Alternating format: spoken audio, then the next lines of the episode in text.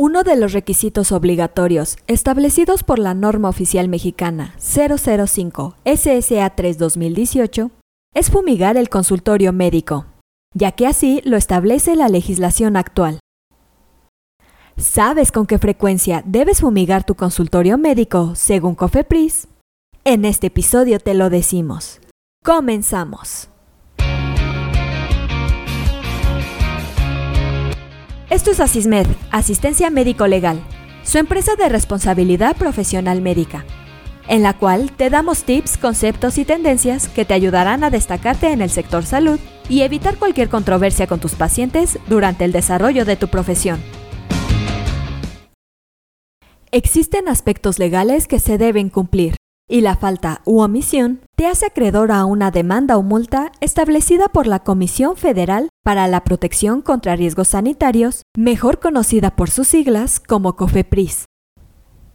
Este es un rublo que muchos médicos descuidan o dejan al último, cuando en realidad debería ser lo primero que contemplen.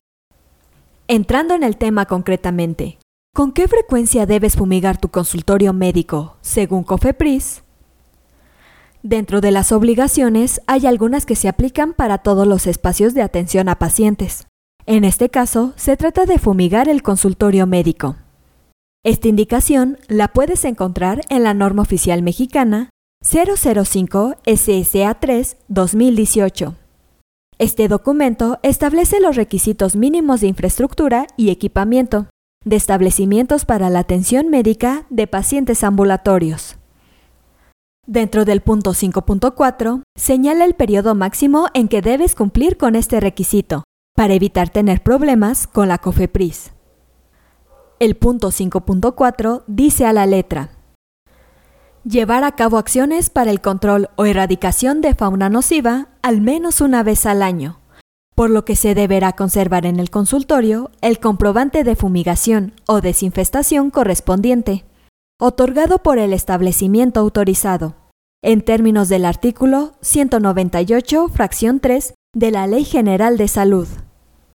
Como lo indica, es indispensable guardar el comprobante de la fumigación, ya que es un documento que se te solicitará en una revisión sanitaria.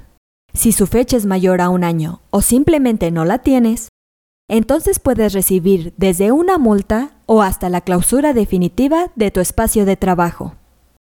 No importa el lugar en el que te encuentres, este es un requisito obligatorio.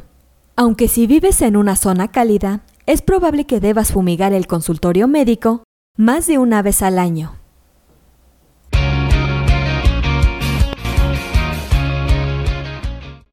Esto es todo por hoy. Te invito a no perderte nuestros próximos episodios. Y la forma de no perdértelos es suscribiéndote a este podcast desde tu aplicación preferida.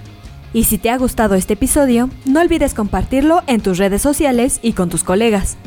Si quieres disfrutar de más contenido, visita nuestra página en www.asistenciamedicolegal.com, así como nuestras redes sociales como Facebook, Twitter, Instagram, YouTube y TikTok. Hasta la próxima.